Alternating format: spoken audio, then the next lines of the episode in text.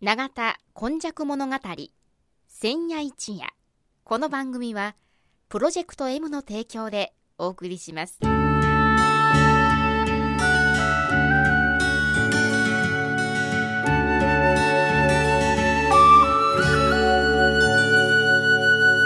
戸は港があることで多様性のある町となりました。しかしその港というのは神戸港だけを指しているのではありません。山から海へと注ぎ込む川のある地域には素晴らしい砂間が広がり海の流れと川の流れに相まった。この永田地域一帯も神代の昔から自然の生んだ港がたくさん点在していました。毎週土曜日の夜の7時15分からの15分間 FMYY からお届けします。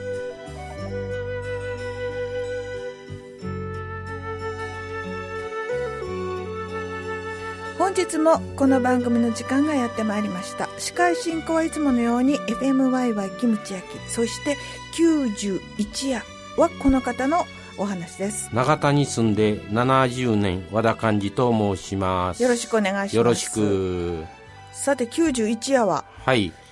ちょっと特別みたいですね。特別番組でね、はい、あのまあ FMI のラジオ時代に、うんうんうん、和和田幸正さんというおじさんに、はい、私のおじさんにね歴史案内を長田の、してもらってたんですよ。そうですね。自転車でなんか二人ではい歩いてね。それで、はい。えっ、ー、と、今年の1月の19日だったかな。はい。お亡くね、90、昭和生まれでしたから、92歳ぐらいだと思うんですけども、お世話になってですね、私の今昔物語、今送りますが、そのベースに、なったということで、郷土の歴史シリーズとかね、はいはいはい、あの話、この話とかね、うんうん海岸沿いの道を行くとかね。それもあの、現場中継して現場中継。ごめんね。で、また、なんか風が入ったりして、入ったり、ビュービュー。えっ、と、今日はね、はい、その和田幸正さん忍んで11分ぐらいになると思うんですが、はい、あの、お正月に、えっ、ー、と、2000年だったと思うんだけども、うん、1月8日に放送しましたね。うんうん松の話っていうのが、長田とか須磨の松も出てきますんで、はい、ちょっとこれを聞いていただいたら、追悼になるかなと思いました。はい、わかりました。はい。では、え2000年の1月のお話。これをお聞きください。和田館のテクテクブラブラ、あの話、この話、今日も長田区東力家町にお住まいの和田幸正おじさんにですね、えー、と2000年にもなりましたので、おめでたい松の話をお伺いしたいと思います。おはようございます。あ、おはようございます。いろいろですね、はいあの計算機とかカメラとかの話伺ってるんですけどもね、はい、2000年も入りましたことですね、はい、門松に使ったりする松の話をちょっと、はい、松の話。はい、あのー、まあ今日はまあ、まあ、めでたいあの松ということで、松のお話をさせていただきますが、あ松いうのは、あの木の名前にはないんですね。松。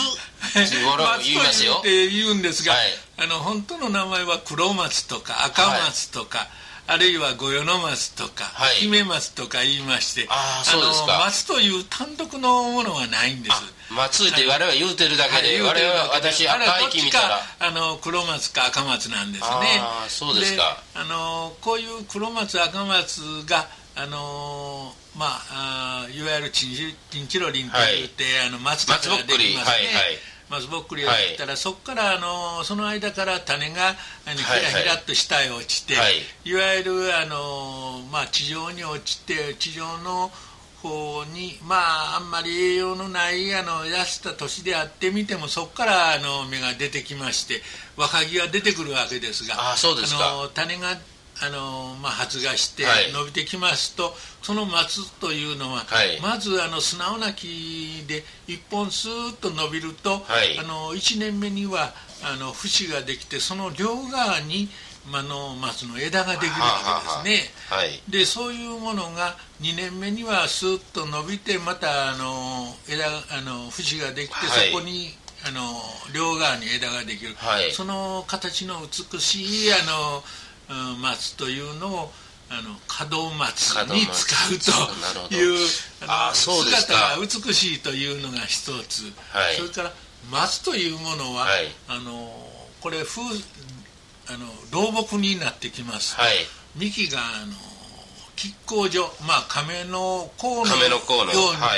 い、なりますね。割れてきますね。そうですね。あのああいうふうに割れてきてそのいわゆる亀のようなあの長持ちする、はい、そこらとつると組み合わせて非常にめでたい木だというふうにあのなってきてるようですね。今言われて気がつきましたけどね、はい、僕松そんな真剣に見たことなかったですね。はい、はい、それで、はい、これ老木になりますと非常にあの手を加えますと、美しい形にあの作られますので、あの日本庭園では松がなかったら日本庭園と言わんというぐらい松川の主役なんですよ、ね、と思いますね。僕らも松のない庭園知りませんしね。確かにね、松がある風景見たら日本的だなと思うんですよね、はい、ただね、うん、えー、何年か前に韓国のね、はい、教授慶州っていう、あそこにも松がありましたからね、あれ見たら、あれこれ日本的やなと思ったりしますね、あの松はね、それからあのそういう日本庭園にある松というのは非常に手を加えた松ですが、はそうじゃない松というのはね、あのいわゆる、まあ、この地区でしたら、はい、あの須磨にも、まあ、林があったんですけどね、はい。はい、今はもう数がものすごい減ってしまって、ね、若干ありますけどね、えー、あの数がものすごい減っております、はい、それから舞子公園の方はまあ、あの赤潮橋ができるんで少しなくなりましたが、それでもやはり、なるほど、ね、あの立派な松があります、まあ、そういう姿で松はあります。それから、淡路島へ行きますとね、はい、あの五色浜にもあの慶あのそうですね。慶野の松原。ですか、はい、の松原ってありますね、はい、向こうにもあの美しいあの老木がずっとの松があるんですね、はいはい、まあ、それから日本海行きますと鳥取米子では、はいはい、これは暴風林あるいは防雪林としての松があります、ね、あ雪とか風をね、はい、確かにそうですね、はい、鳥取砂丘の随分手前のところに松林、はい、あれは風をよけ風をよけ雪をよける雪をよける、はい、それから背が非常に高くなって、あのまあ、風の方向になびくような格好で、全体がずっとあのどう言いますか、あの風になびいたような生え方になってますね、そうですか。そしたら松っていうのはかなり人間に、のために働いてくれてる。働いてくれてます。それから非常にあの松はあの痩せた土地、はい、これにあのすぐ育ってくれますんで、はいはい、まああのまあ、山崩れがあって、はい、山が荒れると言ったら、はい、あの松をあの植えたら育つわけですから、はい、他の木はなかなか そそういう痩せた土地には育ちにくいんですね、それからあの景色のいいところ行きますと、まああの私も今年沖ノ島へ行きましたですが、はい、沖ノ島で岸壁のが岩山みたいなところでも松だけは生えとるんですね、はい、あの他の木は育ちませんが松だけは生えると、はい、い。わゆるあの痩せた土地でも松は生えるという、こういうあの非常に強い木なんですね、まあ、ところが松というのは材料としてはね、あのまああまりどう言いますか？床柱にするとか、はい、松の板を使うとかいうのは少ないんですけども。そうですね、ね、杉とかヒノキとかねそういう。多いですけども、はい、まあそういうのはヤニが出るからですね。ヤニはヤニとして松ヤニのまた効果があるわけなんですね、はいはい、まあそういう柱にしててもヤニが、はい、ヤニが出ますからね。強いんですねはい強いんです。それからそのヤニが出ますというようなことで、はい松はあの基礎杭なんかに非常に使われますね、はあはあ、それから明治の鉄道が引かれる時には基礎杭に松をだいぶ打ち込んだというふうなあのことが言われてますね、はあはあ、それから松はあの非常にあの日本的なものであり、はい、そういうあのいろいろ工事にもあの使うのに非常にあの働きはあるんですけどもどうも家の中の家具的にはあんまり役には立ちないねなるほどね、はい、まあそういうのが松なんですが、はい、まあこういうあの松とかあの、はい、まあ他の木もそうなんですけども、あんまりあの自然の姿で育てていくのはいいんですが、人工的にあんまりあの加工するのは、あんまりよくないああそうですね。あのちょっと背を低くしてえ 盆栽型に 盆栽型にして。みたりする松がありますね、はい。はいはあ、まあしかしあの松はあの、松でちゃんと自分で生きてますから、はい、あのまあ弱い松は枯れてしまい強い松が残るという姿になりますので、はいはい、まあ、あのできるだけ自然に自然にねそうですかね。今の先冒頭の話でね松笠から種が出て、はい、確か飛んでいくんですよね、あの。あの種にあの羽が一つついてますからね、その羽があの元になって風であの少し飛んでいくんですよね。飛んでいってそこから芽を出すおそらくですね、はい、スマ裏のあたりにマスがあったり、まあおそらく我々が住んでる永田のところに、海岸沿い割にマスが多いというのはね。やはりあの、まあ、栄養が少ないところに他の木は、はいできませんのでそれは松がおそらく駒川林のあたりにもあったんでしょうね、はい、だから昔の人はそういう風景見てて、はい、えーと、前に苅藻島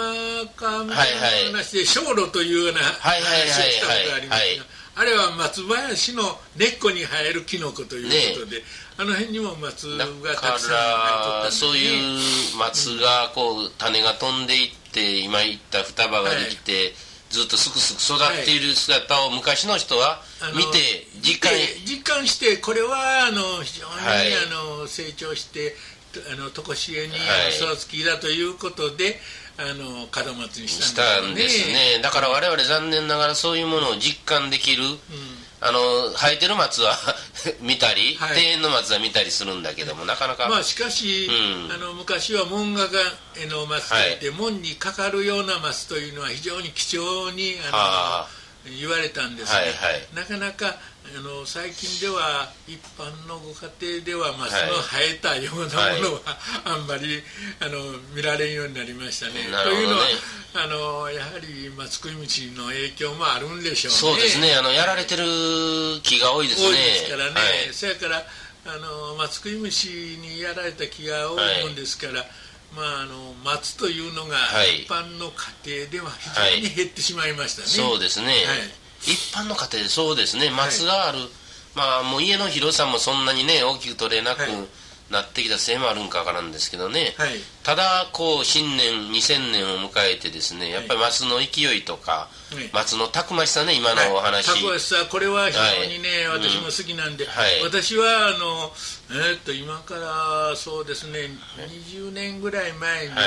舞妓の山であの取ってきました、はい、あのまあ、直径にして3ミリぐらいの小さな松でしたはいはいはい、それが今の私の家に鉢植えにして持ってきて、現在家の門の松として、今直径がなんぼ1 2 3センチになってますからね。そんな強いもんですか。はい。それけど、やはりそういう小さい自分に、はい、あの十円にしたますというのは自然に任してますから、はいはい、非常に強いです、はいでまあうちの家だけぐらいでしょう。この付近で松があるのは。ああそうですか、はい、まあそういう勢いを、松の勢いを入れられてですね、はい、2000年に入りましたんですね。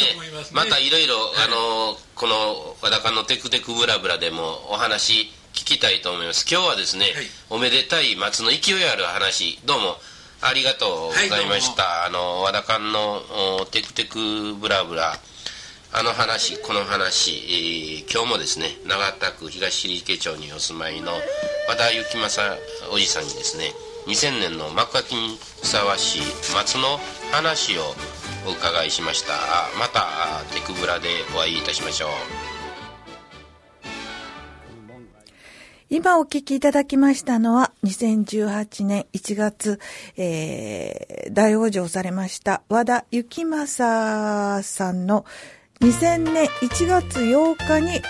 放送していただきました。松の話をお送りしました。えこのあの和田幸正さんと和田寛治さんのコンビですね。これはこの現在放送している永田今昔物語のベースになったラジオ時代の番組です。今回は追悼番組としてお届けしました。